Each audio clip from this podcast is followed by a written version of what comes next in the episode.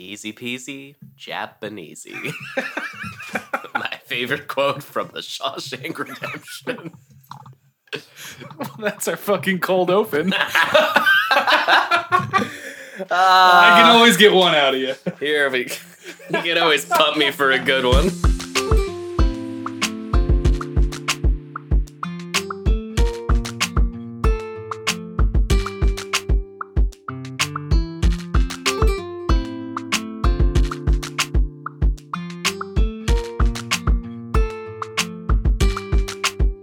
You know my favorite part about doing this show? Our intern. Who's that? Eric, you know, the intern. What? You don't... Who, wait, what? You don't know Eric? I don't. Yeah, he's the guy that brings me drinks and stuff. He get fluffs drinks? Me. Yeah. You get fluffed? Yeah. Oh. How did you not know? He's right there. He doesn't talk, but he's there. He's nodding. Okay. Can you not see him? Yeah. You know, I thought this was going to be a funny bit about us having an intern. Turns out it's a funny bit about my mental illness. Yay, fun. So, speaking of mental illness. So, welcome to Millennium Bug, a podcast about movies from the year 2000. I'm your handsome host, Tyler. And I'm your premonizing host, Nick. This week, we are going over Final Destination, a.k.a. The Haunting of John Denver. AKA Rube Goldberg Death Plan. Oh man. Oh. This movie has a few things up top that I need to get out of the way. Apparently all of the characters were named after like film and horror people. Interesting. Hitchcock, Wagner, etc. Et oh, I thought you were talking about first names, and I was like, who the fuck is Todd? T-O-D. Todd Hitchcock.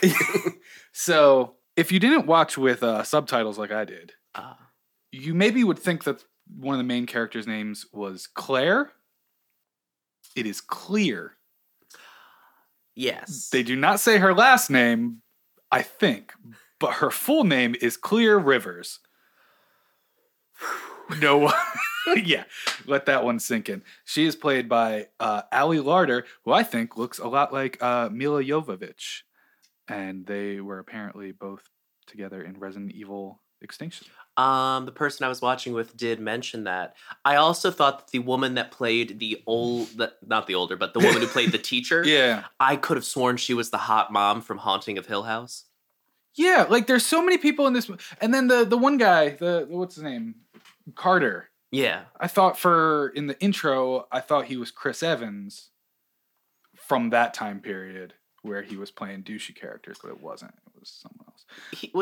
He was in American Pie, right? The guy in this movie? Yeah. No. Wait, no, was he the guy that played like the goofy dude? Okay, yes. I thought so. Sean William Scott as Billy Hitchcock, who plays what seems to be the nerdiest ever hockey player, because he's got a hockey jersey with his name on it. Oh, he sure does. You know, I did notice that said Hitchcock now that you say that. Sean William Scott, also movies from the year 2000 in Road Trip and Dude, Where's My Car? Nice. Lots of car-based movies from him this year. Big year for him.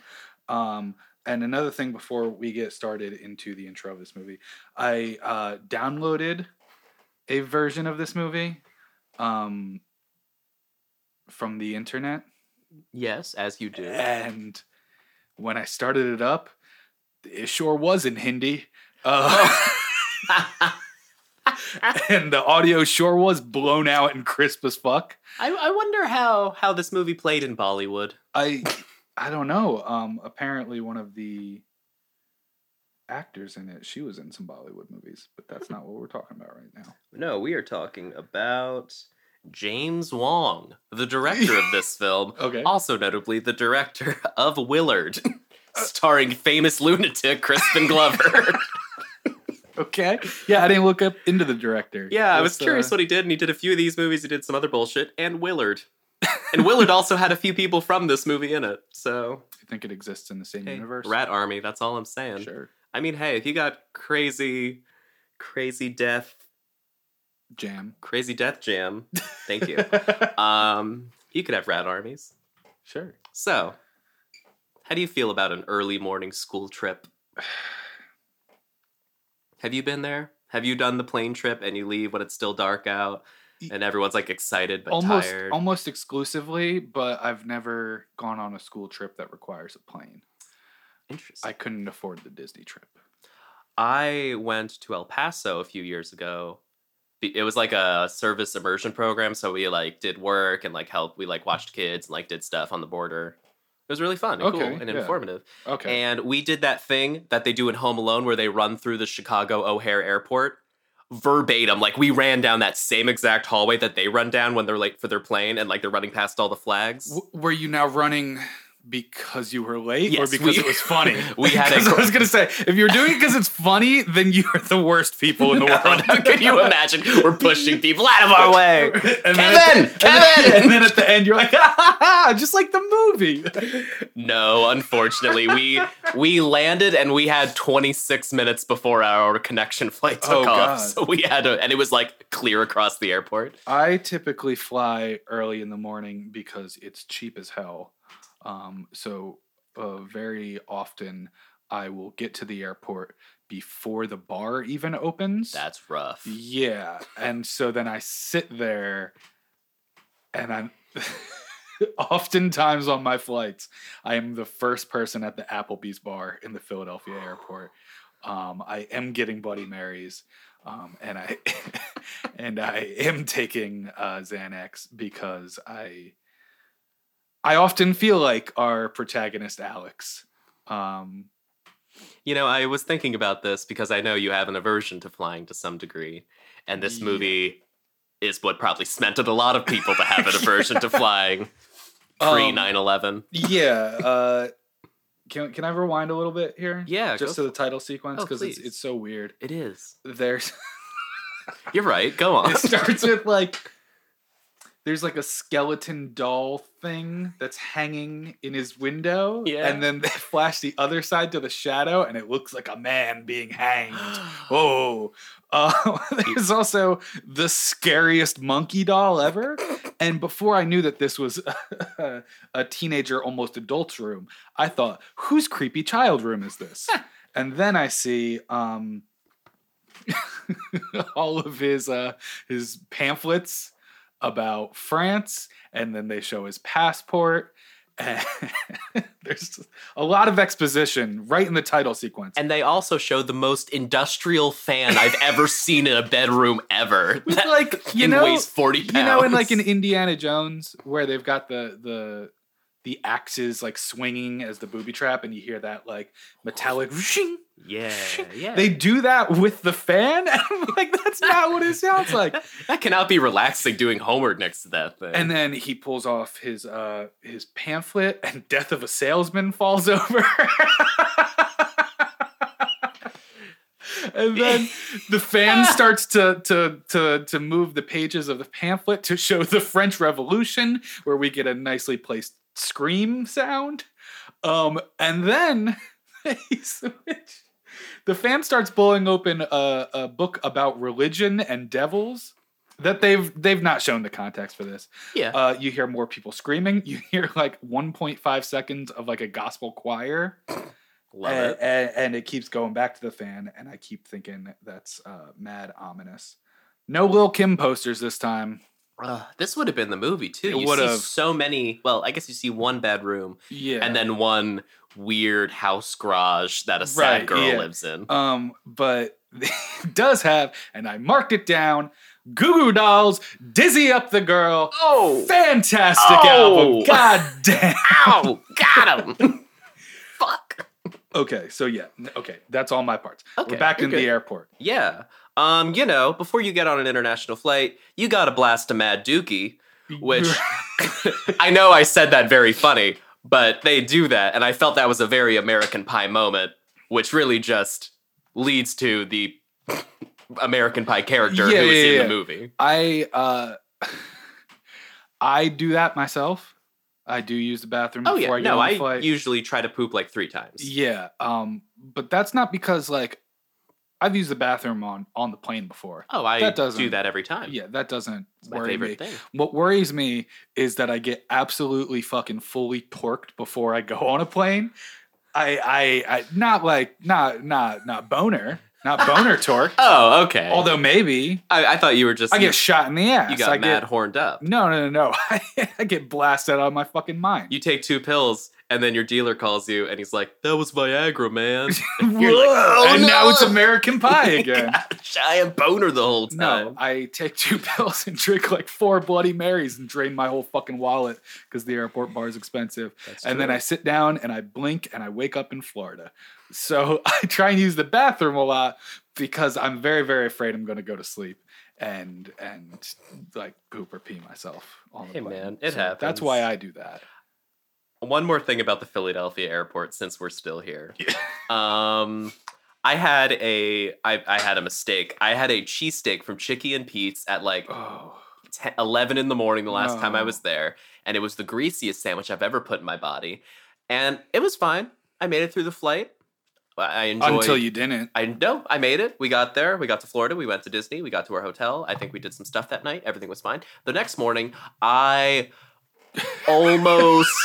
Okay, so we got into the Uber, and this woman who spoke no English was driving. Okay. And we were heading into Disney, and it was like a little trafficy, regular. And, And that's when the demon came. And I was like, I was pretty much trying to negotiate with her in her no English, like, hey, pull over, I'm gonna shit on the road. And she's like, no. And I was like, that's fair. And I pooped a little bit in my pants, the tiniest little bit. And then we finally got to the Magic Kingdom, and I ran into the bathroom. Did they think that you were, like, a terrorist? Or did you have to wait in the whole line with security? No, there's, like, a bathroom outside for people like me who ate a greasy sandwich 24 hours prior. Who are haunted in your stomach by Chickie and or Pete. But, yeah, so, I mean, thank God it was only a little bit.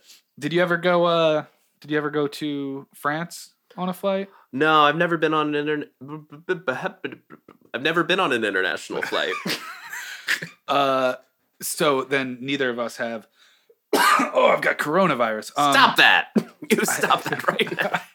I fried up long hots as part of my lunch. So the vapor and the seeds are just absolutely ruining me currently. So you're just eating like an old blues musician. Yeah, I got them from a farm stand in New Jersey. So nice. I guess I'm proving your point.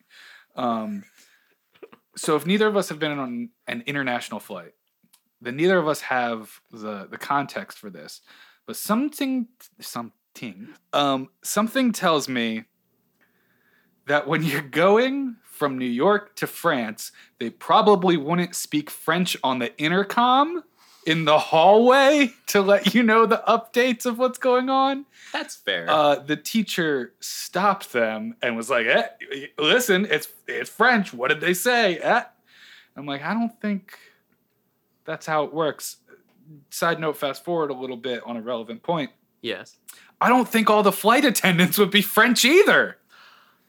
I mean, I think you've got to going to France. Maybe they're on like a return flight. Maybe they did the French run the night before. It does depend. I had in a place that I used to live at, I had the house next to me was a bunch of flight attendants. Hot. Love it. Yeah, they were cool. But they would go all around the world. Yeah. I guess because the airline was French. Of all the things wrong with this movie. Yeah. You're picking into this. Yeah, because it started off hot. So I had to... I'm with you. Go on. So if the airline is French, then I can believe it a little bit more that it's French airline attendants, but... And we've never been on an international flight, so we don't know if it's supposed to explode or not.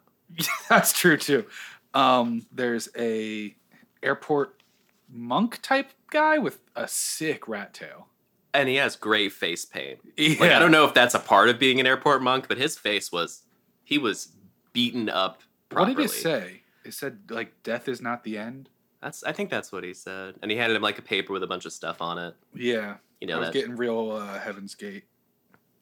I was going to say flashbacks, but I was never there. He gave me big Heaven's Gate vibes, not monk vibes. Interesting. Yeah. Back to the mothership. Mm-hmm. We're going to burn ourselves on this plane to blow up. Holy shit, I cracked the case. He did it. Oh, it was him. The monk. It was the guy who was seen once and then never again. So I feel like there's a lot of things I noticed in this movie that were very background and not important. One of those things was that as soon as they get on the plane and you see the baby crying, the baby has the face of an old man face. Yes! I'm glad you saw it too. That baby had the oldest man face I've ever seen. That was terrible. And also, it's weird that the other kid was like, we'd have to have a pretty fucked up god to bring this plane down. Right before they get on the plane, this woman says, this French woman who, that I don't believe. If she's working at the airport, she would not be French. This French woman says, oh, your departure time is the same as your birthday. Ooh, coincidence. And then she says 9:25, like September 25th. But that's wrong because because if she was really French, she would have said 25/9 because they switched the day and the month around. I'm cracking this case. You are. There's a conspiracy here, and I'm getting to the bottom of it. Oh, man. You're drilling them, aren't you? Do the teachers not mind students dry humping in the waiting area? Does nobody mind? I mean, they're clearly a couple. We have to know that for the story. But, they're going at each other before. And then when the cart underneath the plane that he... I can feel the seeds in my throat. Oh, I hate that. When the cart that he sees underneath the plane goes by, it's cart 999, but from his angle, it's 666. Ooh, spooky. The devil's coming for you. Oh, the devil's driving that package delivery vehicle. We don't know that it's the devil in this movie. We find out in later movies that it is. It's actually the devil in Miss Jones. Yeah. That's a movie I know nothing about, but we'll just skip it. So, okay. Cut that. Okay, so we're back on the plane again. Yes. There's baby with man face. Yes. Give me your hot takes. That was there. When I say there's a bunch of things I noticed that aren't that important, that was the only one on the plane. There's another one coming up soon that is hilarious. But also, I love when you start to hit turbulence and you just see a bunch of grapes. rolling around. Grapes or chocolates. Don't you love when? Oh, grapes! I thought it was like Milk Duds. It might have been, but either way, Milk Duds. Oh no. When the flight attendants start freaking out that shit's going down, right. Though. Yeah. Also, that one flight attendant, I hated his hair so much. Oh, it's the worst. He had, he looked like Little Nicky. Which, so unfortunately, bad. We will have to watch for this podcast. Yep, that'll be the Christmas special. So, everything starts to explode in his, what is revealed to be a vision. Before things really explode and murder everyone... someone gets hit by a boombox. Yeah, that was pretty good. Doesn't their head just comically explode? And there's a big splatter of blood. And then people get ripped out of the thing. It's fantastic. It's a very good scene. And by that I mean it's awful. It's a terrible tragedy. Truly damaging for my psyche as a youth. Rewatching it now, I'm like, oh, that's a little ridiculous. That would never happen. Or it might, going through this, there were things that I was like, as a kid, I feel like I took more seriously, and watching it now, I'm like, that's fucking horseshit. Yeah, that's goofy as fuck. Get out of here. The fucking plane is going to explode. Is that something he said or just something I wrote down? I think that's something he said. I think he says that, and then he gets off, and a few other people get off. Yeah. And then when they're all, fighting and, waiting outside the plane, there's this man out of focus. He's the only person sitting, and he has the largest mustache I've ever seen on a human. Holy shit. He looks like, Yeah, break it down for me. The Jewish waiter, what's his name? Ron Golding? The guy that OJ killed. Ron... Okay. Hold on now. Okay. It looks like his dad, because his dad famously had an enormous mustache. Okay. In the court hearings. Wow. He's just there with his big old mustache. It looked like him. And I was like, that's so weird. And he's waiting there. He's waiting there. OJ killed my son. And now I'm just waiting at this. Now he hands out pamphlets at the airport. And I'm sitting here at JFK waiting for my vengeance. I'm going to get him. He's going to come one day. He has to. He's going to be transferred somewhere. So they're arguing stuff, and the real plane blows up. Yeah. Oh my God. Again, I'm not an expert. Yeah. Similar to international flight lingo, etc. I'm not an expert.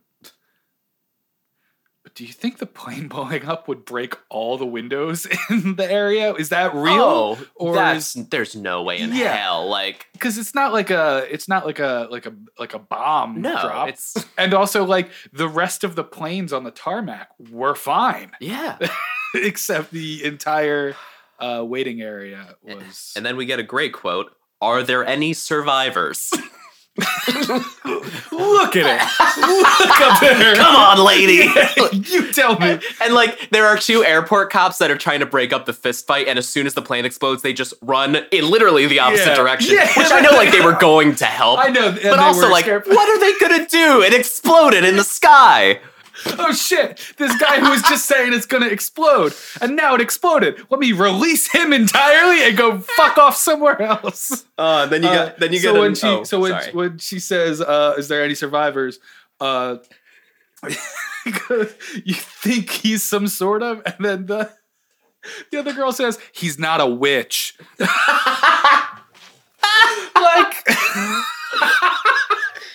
like when she said that, I thought the next thing coming out of her mouth was going to be, he's not a terrorist. Look at him. He's white. He's not going to explode the plane, but no. Given that this is 2000 and not 2001 or 2002 already, it has to be witchcraft and nothing else. Then you get a nice bummer round of interrogations that are really sad. Everyone's sad in different ways. Yeah.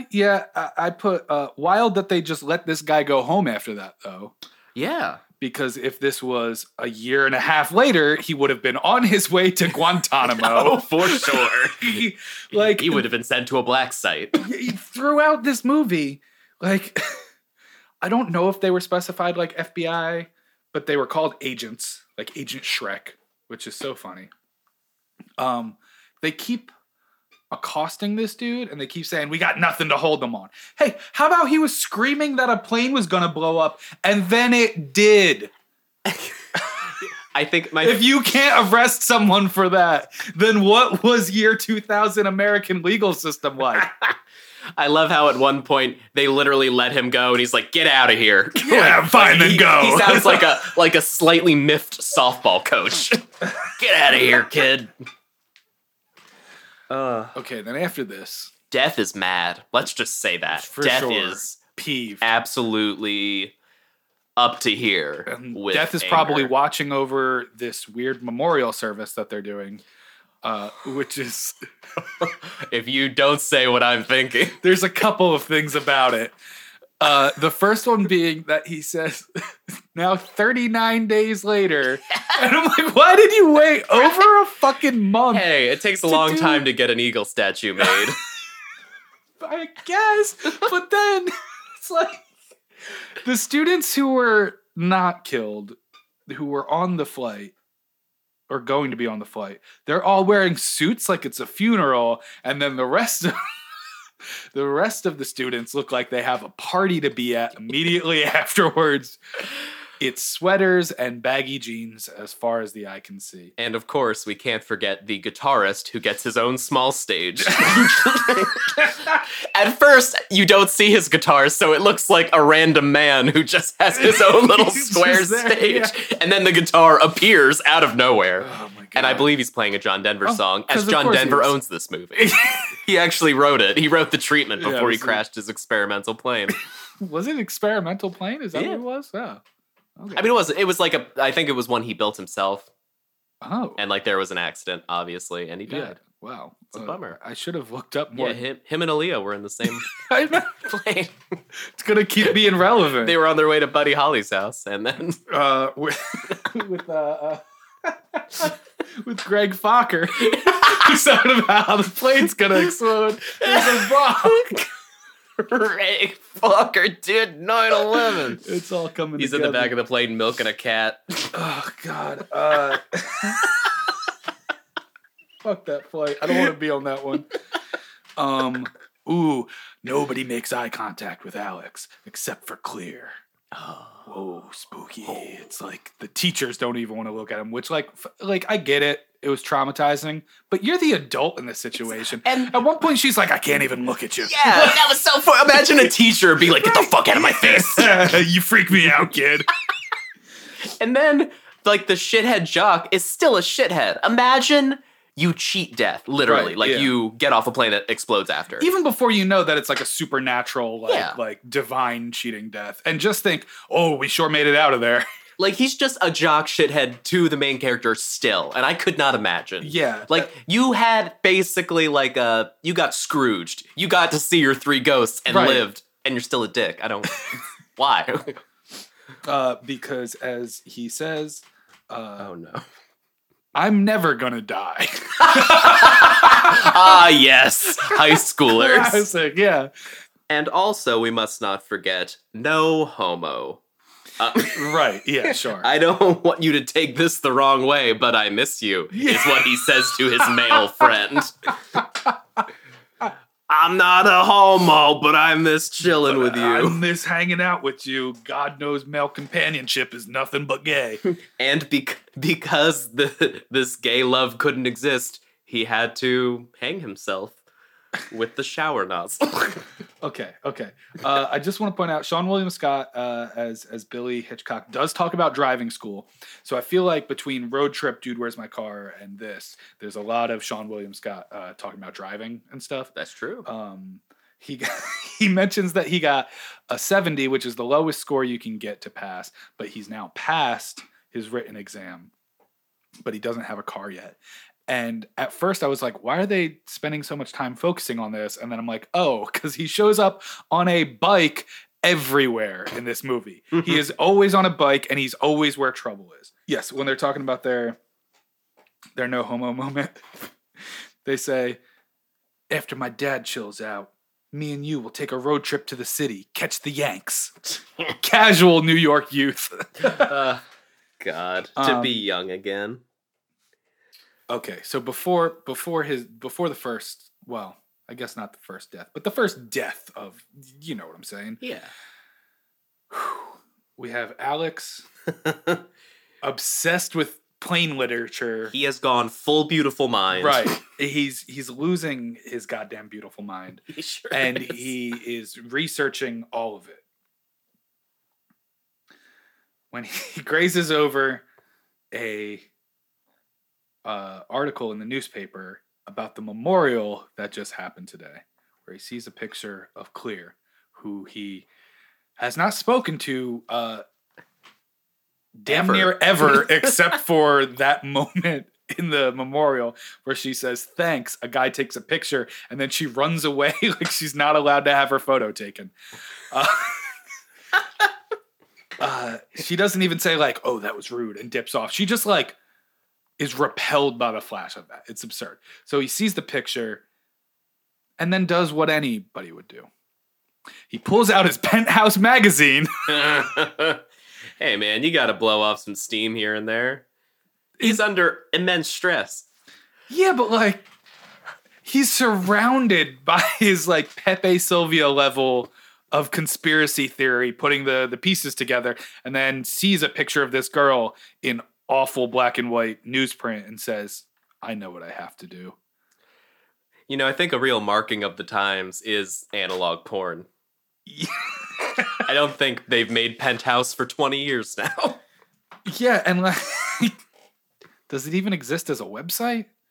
I don't know. There's so much other porn. Actually, I think like the guy that started it is still alive. He was shot. Huh. What? Yeah, he's like in a wheelchair. I think he was shot. He was in a documentary I saw recently about gay porn. Oh. It's a long story. Okay. Right before I wrote the note about the beautiful mind and all that jazz, I wrote a note that I can't remember what it means. And I haven't done that in a long time. Sure. Let me read it out for you. Bad, sad lady, and then in parentheses, boom ground. I could not tell you what that means, but... I literally watched this movie today, and yeah, I'm lost. Yeah, well, Oh, bad sound lady. So at the memorial, there's a cameraman like filming, and there's also a woman holding a boom mic, but she's holding it with the bottom of the staff on the ground. Oh no. And I was like, you're going to get ground sound, buddy. You can't do that. That defeats the entire purpose. Right? Like it looked like she was just an intern. You could put it on a mic stand if that's what you wanted to do. Exactly. Anyway, bad sound lady, big boom. I did not notice that. That was one of those little things. That might have been the last little thing. Old man babyface. OJ Simpson mustache dad and bad sound woman ground boom. You know, I write highlights for the episode. Yeah. And I know we're like not even into it yet, but I feel like those are my 3 points. Pretty much. I write like the 3 highlights for each episode and that's it. Yeah. We made it.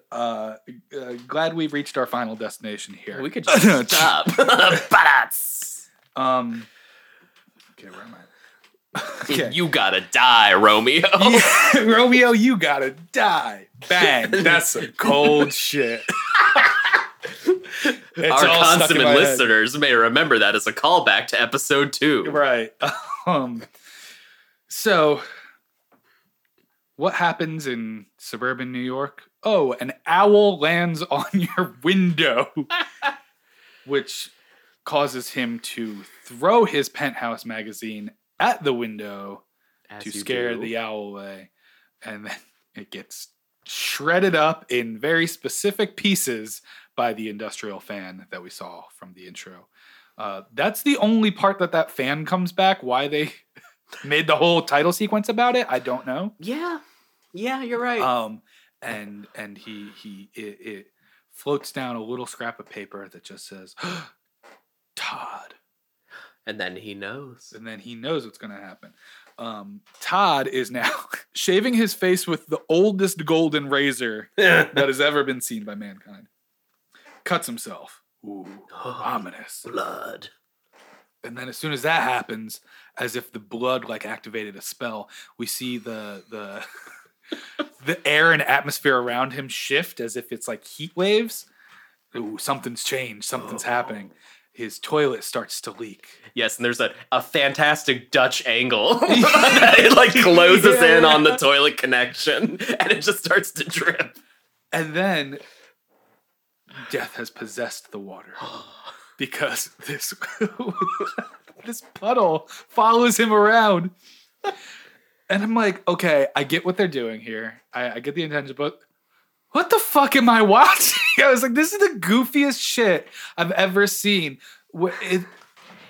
Ominous, spooky puddle of water following you. It is so goofy that I am honestly shocked that there has not been a Treehouse of Horror based on this. Right, yeah. It looked like Bubble Buddy. You could just imagine like Homer moving around and the water chases him and he's like, can't get me, can't get me, can't get me. Right. Classic. I mean, there's also 6 million Treehouse of Horror, so it's entirely possible that they did that. They actually did 4 of them. But 4 of that one. Yeah. They just did the same thing 4 times. He go ahead. He plugs in the radio. Yes. Guess who's on? John Denver. He sure is. Sunshine on my goddamn shoulders. John Denver. As soon as he hears the song, though, he's reminded. Goes, ooh, let me unplug that. That song played 14 times at the airport. little spark of electricity, as the water is fooled, it is tricked. It does not get its vengeance quite yet. So what does it do? What all water naturally does: a 90-degree angle to follow him to the bathtub, where someone's pantyhose are hanging on piano wire in their bathtub. You know how you make basically a head chopping off level wire in your shower to hang pantyhose on? Yeah. Did they not have a dryer? No, they would dry things in the shower, how normal people do. Mr. Rockefeller. God. Go use your dryer. It doesn't work. I need to call my landlord. Fucking combo unit. It washes fine. It doesn't fucking dry. You know, I thought it was weird that your clothes were sopping wet when I showed up. I'm fucking drenched, baby. You're just shivering. It's freezing. This man does the most comical slipping on water that I've ever seen. Yes. It's worse than like a Looney Tunes banana peel. He doesn't even like lose his balance to slip. He touches the water and does a full fucking half gainer into his fucking bathtub where he starts to be strangled by the line. Yes. And like he knocks the shampoo over and the floor gets slippery. I still don't understand why he couldn't just swing his left leg over the side of the tub to pull himself out. I wrote, hey, bud, stand up. Right? Fucking like, stop. There's no way a bottle of shampoo made the tub too slippery to at least, even if he had stopped kicking his legs like a madman, he could have just pulled them towards him. It is right. So... Of all the deaths in the 17 Final Destination movies, this is the most ridiculous. Yeah, like you said, swing your legs over the edge and kind of prop yourself up. If you can't get untangled, at least you can, like, not be choking to death actively. Yeah, man, come on. But that death, he always gets his way. And then his dad was like, he hung himself from the guilt. Because we see the water recede. Yeah. And go back into the fucking toilet. And a pair, you know, all the shampoo sucked back into the bottles. Because death is really worried about framing this the right way. Oh, yeah. Death has a plan. He's got an image to uphold. That image is not a sloppy one. This has to be this guy's own fault, which is odd because he sure didn't care about debris. When the plane exploded, he sure didn't care about debris at the ending of the movie. So why this one has to be neat and tidy, I don't know.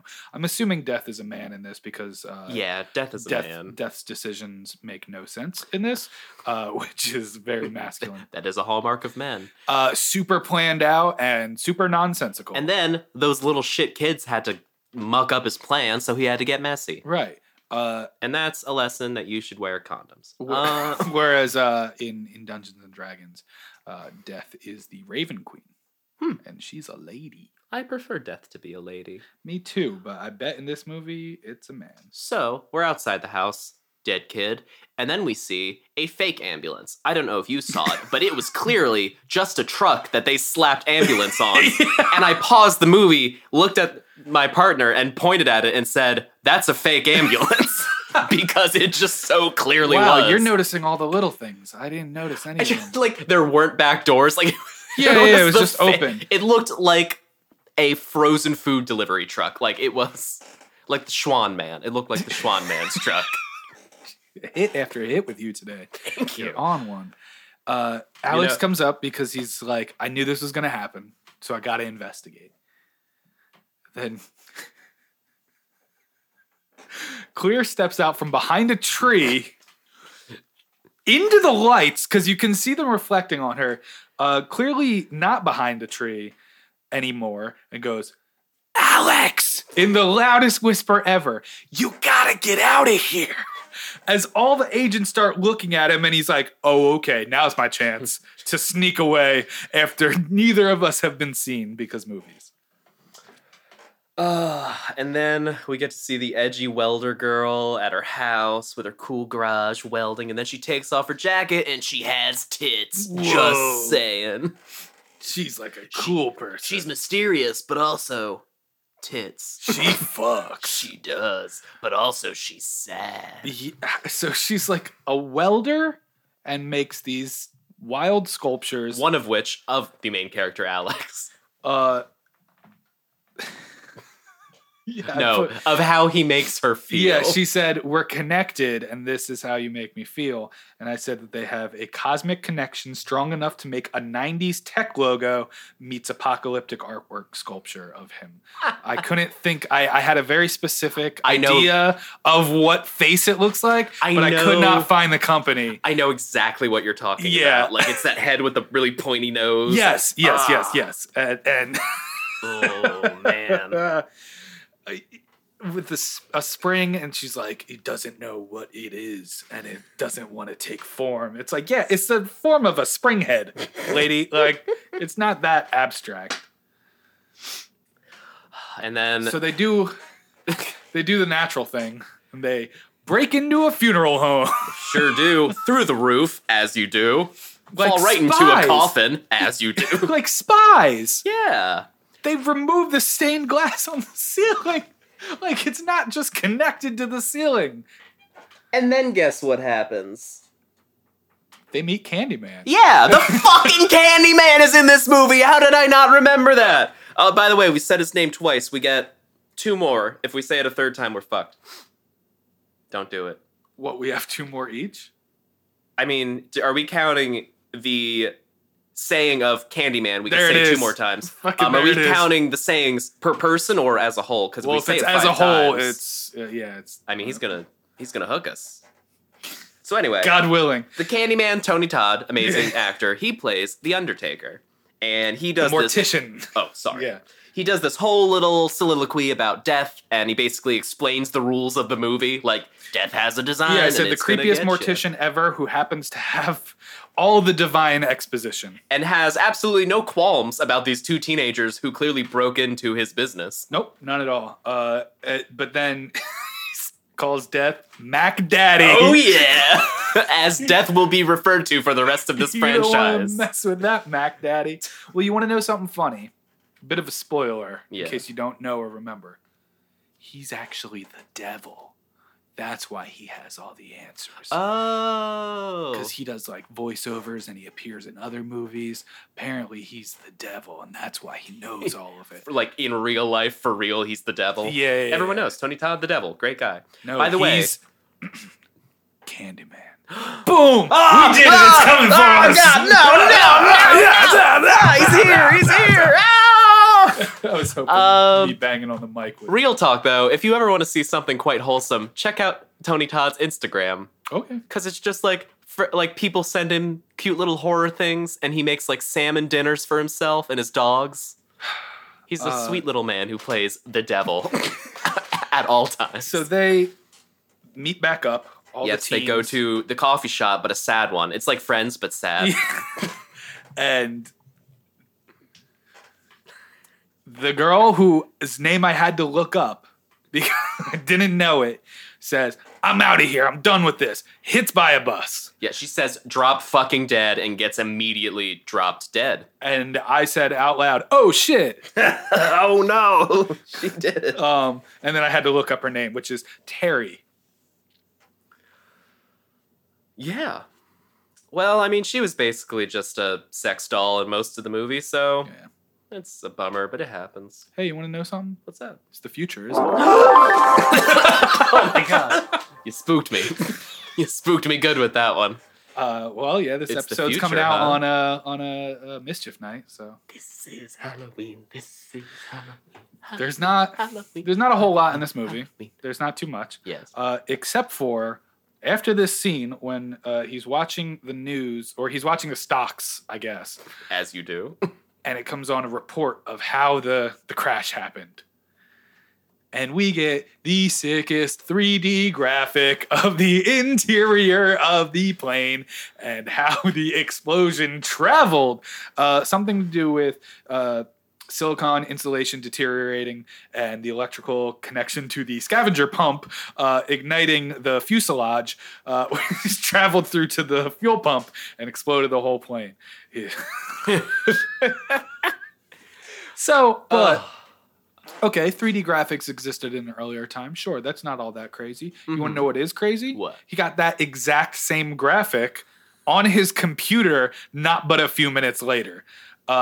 He didn't take a picture of it and scan in that picture or upload an even fancy digital picture. He didn't do any of that. He somehow, I guess, through the internet, found the exact graphic that they used on the TV and then was able to trace it onto his master blueprint. And you know what's fucked up? What's that? He was able to do that, but he still uses analog porn magazines. Well, that's the end of the segment. That's it. Nothing else happened. Nothing really. They've got old school trains, cars, no cell phones. Candyman shows up.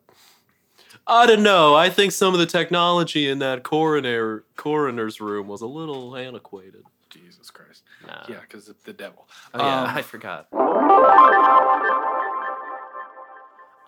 So the FBI gets his ass. Miss Luton's going to die next is what he figures out. He's being sequestered. She puts on a John Denver record to calm down. Right. As you always do when you're moving. She's got a creepy, like, almost life-size, like, European doll. Yes, like, it looks like an Eastern European doll on her couch. Because I get that she's, like, packing up to move, but her decor is fucking hog wild. At one point, she's wrapping up what just is a horn. Just a singular horn in bubble tape to move. Also, every window in her house is stained glass. Yeah, it's fucking crazy. And then she puts on the kettle of doom. It is the most ordinary looking tea kettle, but for some reason in this movie, it just is an object of evil. Yeah. It's like the Hellraiser cube. She puts it on, and then she she fills up a mug and she makes tea, and then she looks at the mug, and it's a mug for the school she used to work at, and then she screams and throws the liquid out of the mug. And then she says to herself out loud, no one else is there, you need to stop doing this. And then she fills the mug with vodka. Vodka and ice. Because that's... You know, if tea's not working for you, try some vodka on the rocks. Can I also say, she poured the hot water into the tea and then immediately brought it up to her face as if she was going to drink hot water with a tea bag in it. Because that's not tea. That's just water. And of course, because of the change in temperature, her haunted mug cracks. Ooh, and there's an inside wind of death. There is. And that's a fart joke. Shut up. And I might just be mentally ill and quite anal, but I think if I was walking around with a mug that was dripping pretty copious amounts of vodka, I would notice. I would sure notice. For nothing else, if the splattering sounds on the ground following me. But no, she drips the vodka right into her PC. Meanwhile, Alex is being interviewed by the feds. And let us specify interviewed. It is not an interrogation. They are simply asking him friendly questions. And he says, I don't have a narcissistic deity complex. And I thought that would be a great name for a metal band. That is a pretty good name for a metal band. What's up, New York City? We are narcissistic deity complex. I said, the good stuff, vodka and ice. And that good. She drips vodka onto her circuitry, which then explodes the computer. As it always should. Shattering glass into her throat and everywhere. And that's why you should buy a Mac and not a PC. That's what I got from this. But also, that's not how vodka or circuits work. You're right. Because then the vodka that she's been dripping lights up in a straight line in the tallest consistent fire ever. Because even if it did burn like that, it would burn and then be done.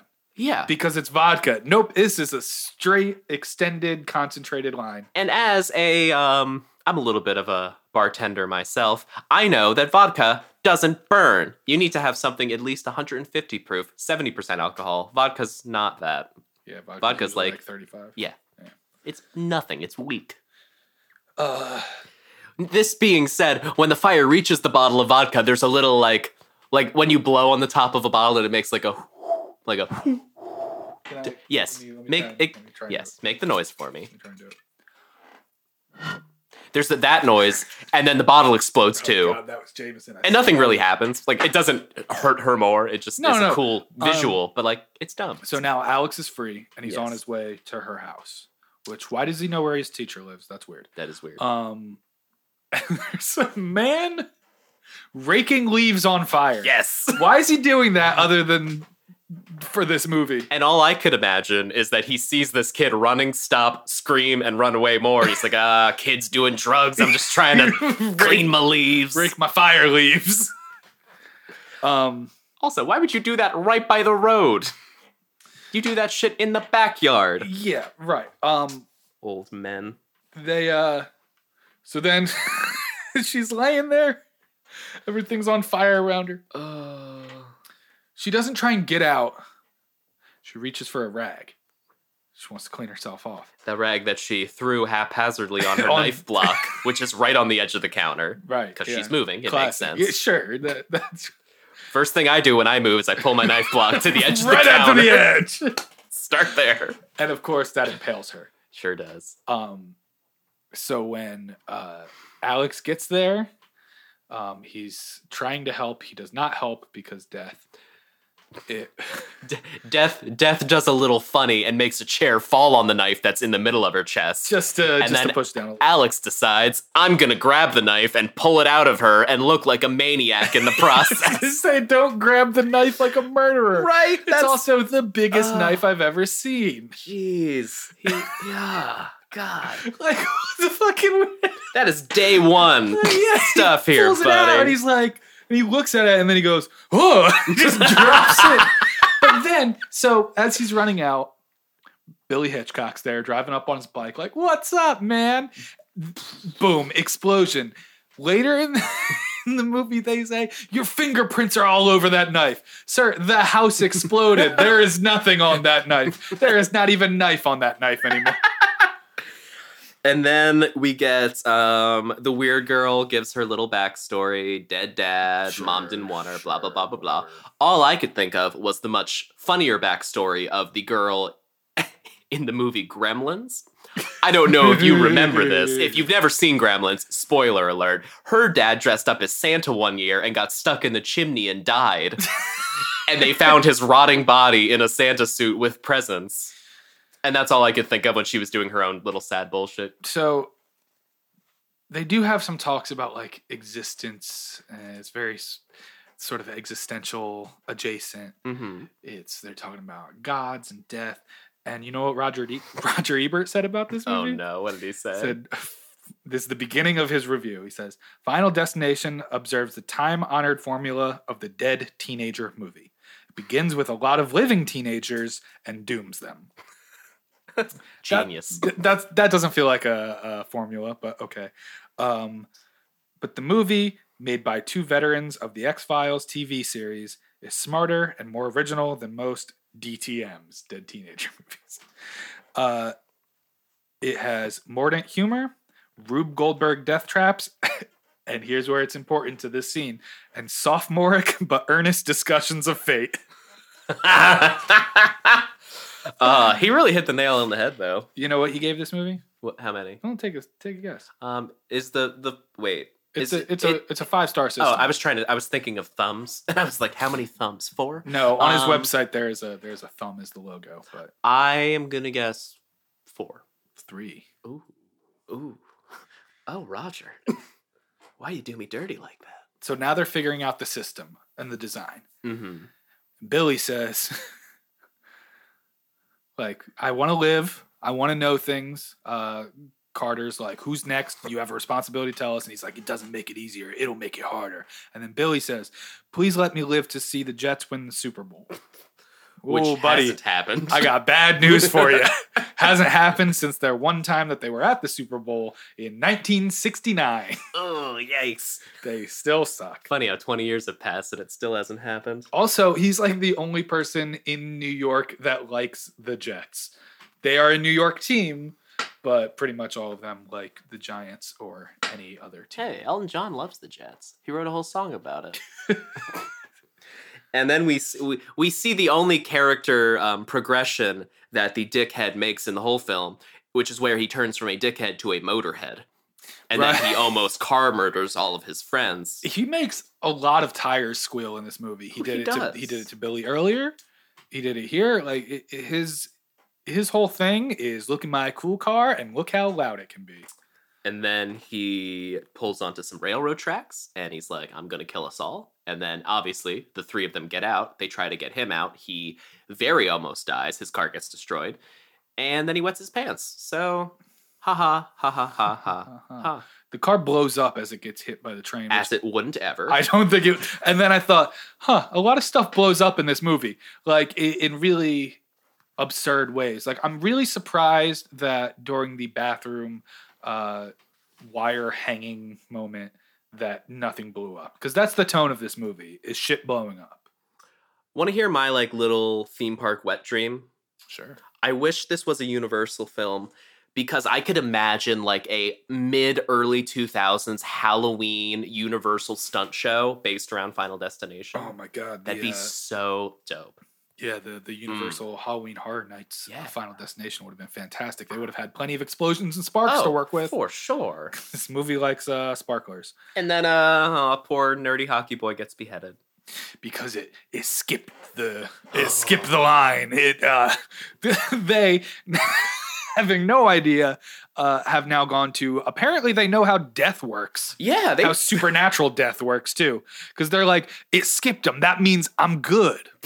Yeah, and then just believe that. Like, no, that's wild. That's crazy shit. I wish every time something happened, they just went back to Tony Todd. Like, what next? What do we do now?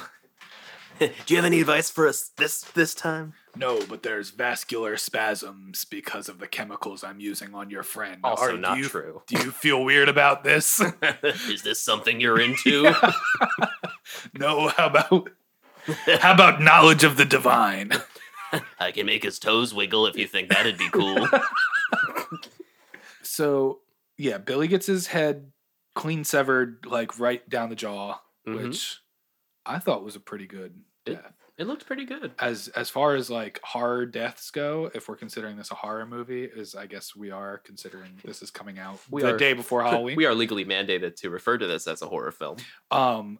That's kind of the best horror death of the movie. I agree. Somebody says, gods aren't afraid to die. Gods don't die. We do. And I thought that was really intense. That was one of the only earnest parts of this movie was that quote. And I think that him saying that really leads into him literally becoming the Unabomber when he's staying in Clear's dad's cabin. It's the dirtiest house ever. And then it took me, when it was the inside, I realized, oh, I guess this is the cabin. But at first it just looks like a dirty house. Oh, yeah. Which he eventually gets to her house by rowing across the lake. And that begs the question, does this family just own a cabin across the lake that they live at? Actually, she does at one point say it's only 5 miles from my house. Oh, okay. Which is dumb. Like, the reason you buy a cabin is to get away from your house. If you can row a boat to your other house, that's not good. That's a shed, bud. And basically it is. Right. Man, this girl is doing very well considering she owns 2 homes. He's becoming, in this moment, a hypochondriac doomsday prepper, yes, grandma, and eating what I can only describe as gruel. I'd say cat food. It looked more puddingy than that. I don't know. I don't own a cat, so it. I don't. I mean, I eat cat food, but that's just my thing. And then death comes for him in the form of a rusty fishing hook. Yes, a calm wind that knocks over a garbage bag. Yeah. And he starts speaking to death. He goes, "Rusty, tinnitus, or tetanus, not tinnitus. Tinnitus is what you do when you go to loud concerts and you hear the ringing in your ear." Also, it's really fun how he just like death. This moment quickly becomes Home Alone versus death. Oh, for sure. Where he's like, I set it all up. You can't get me. Try and come in. I got all the booby traps. Which then death says, fuck you. I'm actually not even coming for you. Man, imagine being in a constant like Tom and Jerry with death. And then death tries to drown you with the tree. Like it's yeah, drown you with the tree. So bonkers. So he leaves to go get Clear because he realizes she's next in the line. Yes. The agents are chasing him through the woods in a scene I would say is incredibly reminiscent of the X-Files, now that I know the other 2 people that made this movie with Mr. Wong are X-Files alum. Well, first he gets in the boat, which is so conveniently just placed at the edge of the driveway there. It's the only boat. There's no dock. There's no gear. There's no nothing. It's not even tied up to anything. It's just a loose boat on gravel. Starts going across, and the cops are like, we got to get to the other side and catch him. Is that something you're worried about? This isn't like Lake of the Ozarks. This isn't a Great Lake, to my knowledge. This is just like a New York City suburbs lake. If your cars can't get to the other side before his man-powered canoe, then you got to look at your funding for your police department. I was imagining after he gets in the boat and leaves, one of the guys was like, I told you we should have brought the boat. or the one rational person be like, oh, no, I mean, he's just going right over there. We could just... if one 5 minutes. If one of us just swims towards him, dude, we could probably he's going get slower him. Than that. So he gets to Clear's house. Mm-hmm. And shit is going down. Oh, it is a no-holds-barred death cage match. Yeah. And death is the opponent. So, lightning striking, which happens a lot in this movie. Yes. And it's all very bad CG. Oh, for sure. There's some other stuff that's like, okay, it's not bad. You know, the water moving strategically, that looked pretty good. But this lightning and the subsequent sparks that come out of this downed wire are like 80s movie. Like it felt like the Poltergeist. It felt like I was watching Poltergeist. That's how bad that like lightning effects was. This wire is threatening her dog.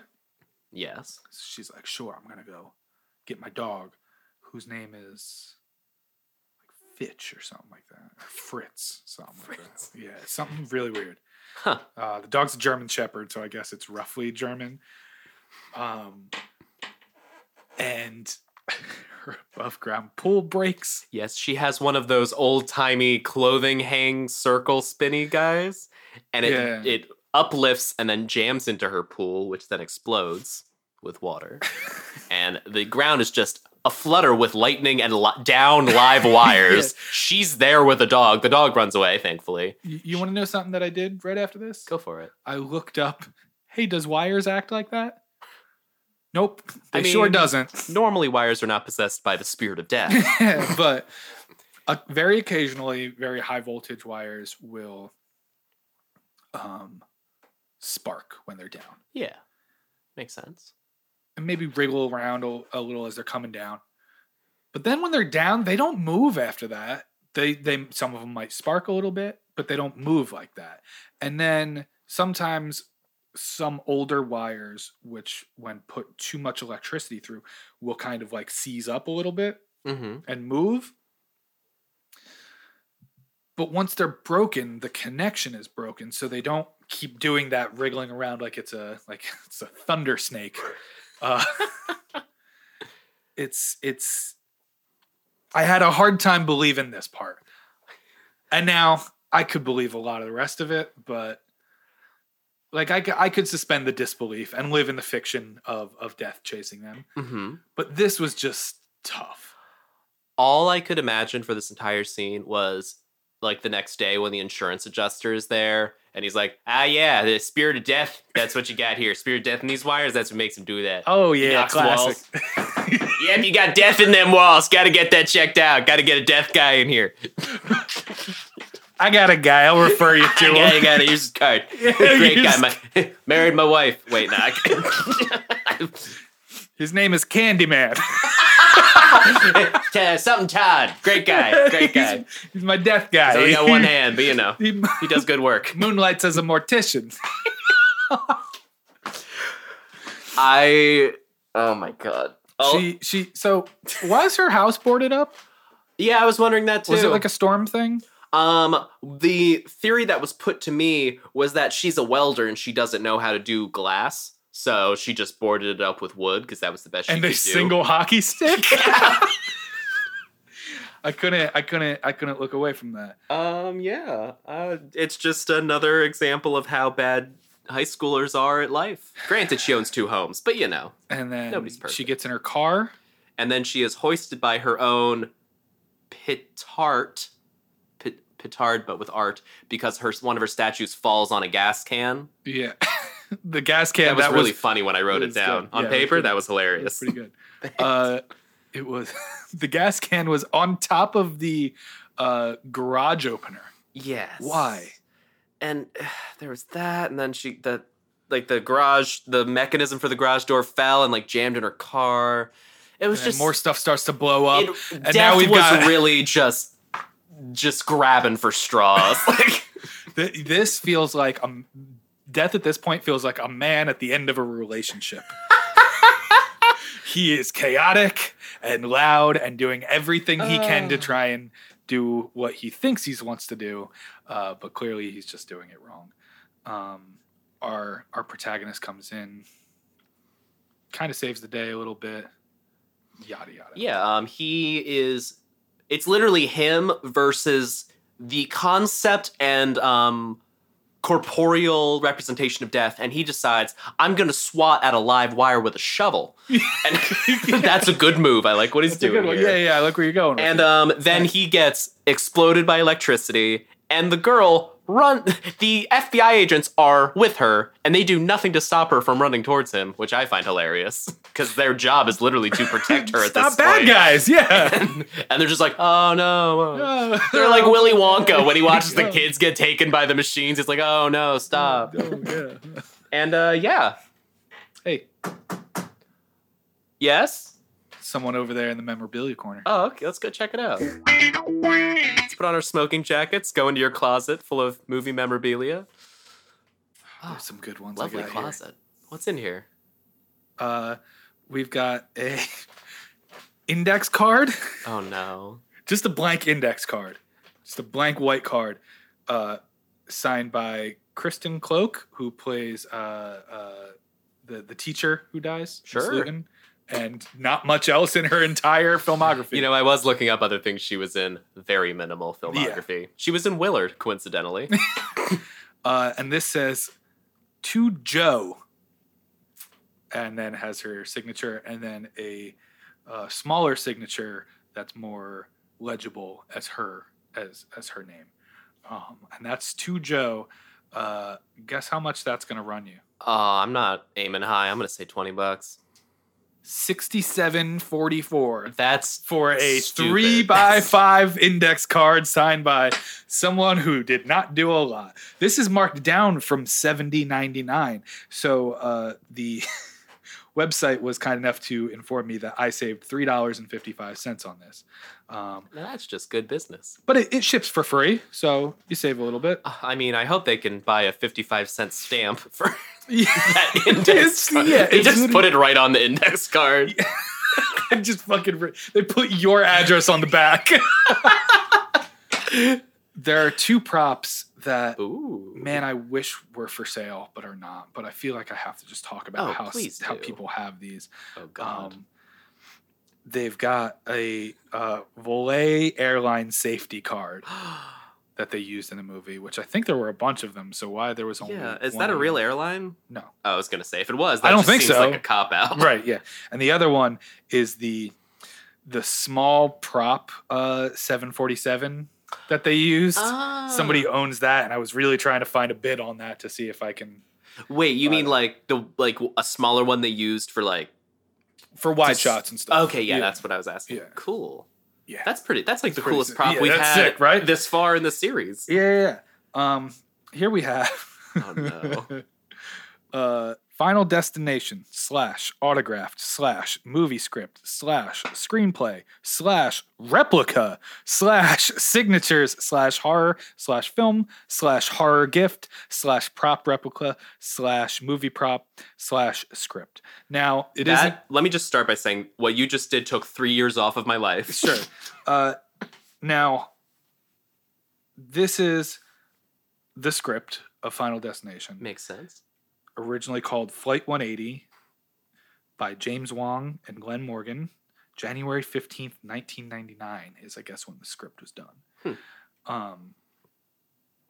It is important to note this is a replica. This is not the real autograph. This is someone sitting at their home printing off 144 pages of a script, and the front page being a printout of everyone's signatures. Good. Guess how much this runs you? It's going to be a lot higher than I'm thinking. I'm going to say $90. $19.99. Oh, whatever. The same price as the year it was written. There's a lot of 5-star reviews for these. One says, "My sister's favorite actor is Devon Sawa. So as soon as I saw this, I knew I had to get it for her for Christmas." What? You want to get your sister a fake signed? Hey, man, I know what women like. Faked signed screenplays for 2,000 horror movies. I have here. Oh, no. Final Destination. 31 by 47 inch. Poster. Original poster used in, but it's French. Ooh. From a French movie theater. Hmm. This is not signed. I didn't know they had movie theaters over there. Yeah. Interesting. Not anymore, they don't. Guess how much Ripped. This runs you. This is not signed. This is just, quote unquote, a collectible. Oh, I'm going to go with $150. $289 and $39 in shipping. So, but it'll get you between November 5th and November 17th. So that's pretty good. Sometimes I think about the poor ways I spend money, and then you tell me all these things, and I feel so much better for the rest of the day. Wow. Now this last one. This is a good one. Yes, I'm down. Hit me. Hit me. Hit me. This is a really weird way to phrase what this is. Final Destination. Devon Sawa. Hero outfit. Horror film wardrobe with COA. So what this is the outfit he wore during most of the movie, with apparently a certificate of authenticity. Although if you scroll through, you can see that like the character's name is written in all of it. Sure, that's fine. Certificate seems fine, but also a lot of this clothing is like Levi's and Old Navy, so I'm wondering if somebody didn't just print a fake letter of authenticity and has just been flinging Levi's gear for money. I mean, yes, the answer is yes. I mean, there's a tag on it though that has like, but hey, what it should be. There's been a studio tag on every piece of clothing we've talked about. That doesn't mean they're real. Right. Especially the Aaliyah one. That was pretty rough. That wasn't real. Guess how much this goes for. Oh, now, this is the entire outfit. This is shirt, pants, and windbreaker. Does it come with underwear? I don't think so. Is it worn? Underwear. I want his underwear. No. I'm going to say $1,000. $1,695 and $19.95 in shipping. Oh. That is fucking hog wild for an outfit that is best described as nondescript. That is hogwash. It is some synonyms for that outfit could be described as average or normal Bullshit. Or boring. So if you have this up in your house on like a mannequin, you're going to do a lot of explaining because everybody will say, hey, what's that? So on top of the $1,740 that you're going to have to spend for this, you're also going to have to spend a lot more money to get some sort of plaque made that says, hey, anyone who's in my house, this is from Final Destination. Alex wore this for a little bit. You might remember him. No, you don't. You only remember the plain stuff. I'm sorry. Somebody else had that. Imagine you come into money and you want to get like a cool to you film prop, and what you get is that Devon Sawa hero outfit. Like you could have gotten like a wig from Beetlejuice, or you could have gotten like any cool fucking thing. You could have gotten Freddy Krueger gloves from the movie, but you got this. But you got Devon Sawa hero outfit. I do have to say, a little bit of a backlot lingo for you. A hero outfit is traditionally the most worn outfit by a character in a film. Yeah, but it's so goofy. I know, I'm just saying. It's a real term. Yeah. It's just, it makes me think of Superman. Superman. Yeah, exactly. Just like Seinfeld, we mentioned Superman one time every episode. I think this is the first time, but we did. Yeah, exactly, we do, don't we? Yeah, we did. No, actually, I don't think we have everyone, but you know. We have before. It's not the first time. Oh, God. I'm going to ask you a little question because I realize I'm going to toy with you as well. Involving money. Okay. How much do you think this made, this movie?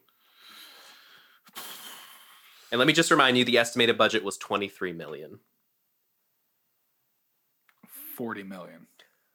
No. Worldwide cumulative gross was $112 million. Yeah, I guess I should have aimed higher because they did make you really, a bunch of movies. Why did you guess half of the budget? Yeah, I wanted to. I wanted it to be like an underdog story. Like, oh, the first one only didn't even make back it double its full budget. But I respect your choices. Did you know that they made 4 more of these movies? Did you know that number 4 is called The Final Destination? And then they made one after that called Final Destination 5. That's bonkers. I did not I know. I've seen them all. I've seen the last one. It ends very well. I will say that. It's not a great movie. It's obviously, you know, the fifth movie in any franchise. Sure. Yeah. But I won't spoil it for you, but it ends in a way that will make you go like, ah, fuck yeah. Like, so we're now at the end. Yes. How long? Let me ask you one more question here. Mm-hmm. Let's say this happened to you. All of these things, starting with a plane disaster.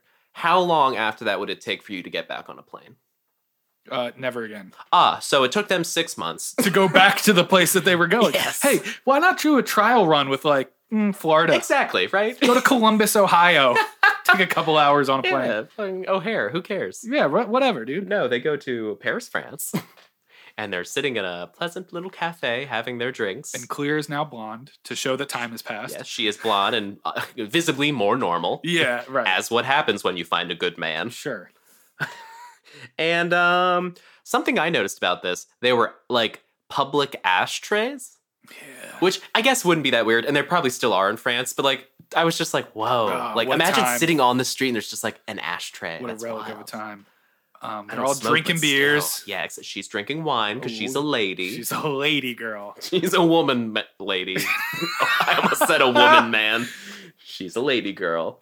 And basically, Alex pulls out the same old bullshit and he's like, I don't think it's over, guys. I think it's going to loop back around.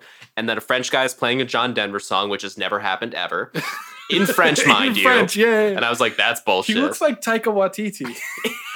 It probably is. He's kind of just like, lie. Like smiling a little bit. Like he knows what he's about to do. He's about to play John Denver and summon death. Because apparently that's how it works. John Denver, harbinger of doom. Because if death is going after people. Yes. Why did he take a 6-month break? That's true.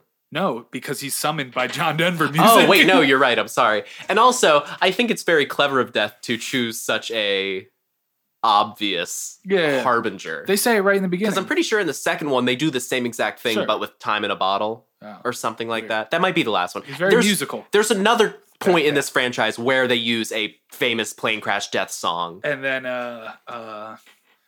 another death, Rube Goldberg. Big neon sign gets hit. It falls, and Dickhead Motorhead pushes Alex out of the way. And then Alex is like, it just skipped me. It's you now. And then the sign is swinging back. Cut and then to black. Cut. It's over. And then there's not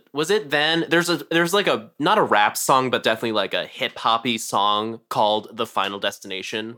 I didn't know. I didn't listen to it. I didn't watch any credits. I watched the credits for Romeo Must Die where they cut short the Aaliyah song. I for this one I refused to watch. I couldn't hurt myself again. It might have just been in the movie somewhere, but like it was just a song called like The Final Destination. I was like, that's a little on the nose, don't you think? Any closing thoughts you have here? I have to say that this movie was good. I think we have. I think you've just been tricked. I think considering the movies we've watched. And how I have done some 360s. Because, like, when I was little, meet the parents, now I feel different ways. This movie, I appreciate still. Yeah. Like, it's good. Like, I would say to somebody, like, hey, if you've never seen this movie, it's worth watching. And you can only watch movies from the year 2000, and you've got a choice of 5 of them. This is the best. If you're stuck in the Twilight Zone episode that I'm stuck in, where I can only watch movies that star Laura Dern or are from the year 2000. Oh, my God. Yeah, this movie, it holds up as far as being goofy and the torture we've put ourselves through with the last, like, 4 weeks or so. It's, you know, it's definitely good. I'm just going to leave you with one final quote, unless you've got anything else to say on the movie. All I got to say is death continues. So when they're pooping, the first John Denver song comes on, and they say, and I quote, he died in a plane crash. I'm your handsome host, Tyler. I'm your premonition host, Nick. All right. See you next time with hopefully a better one.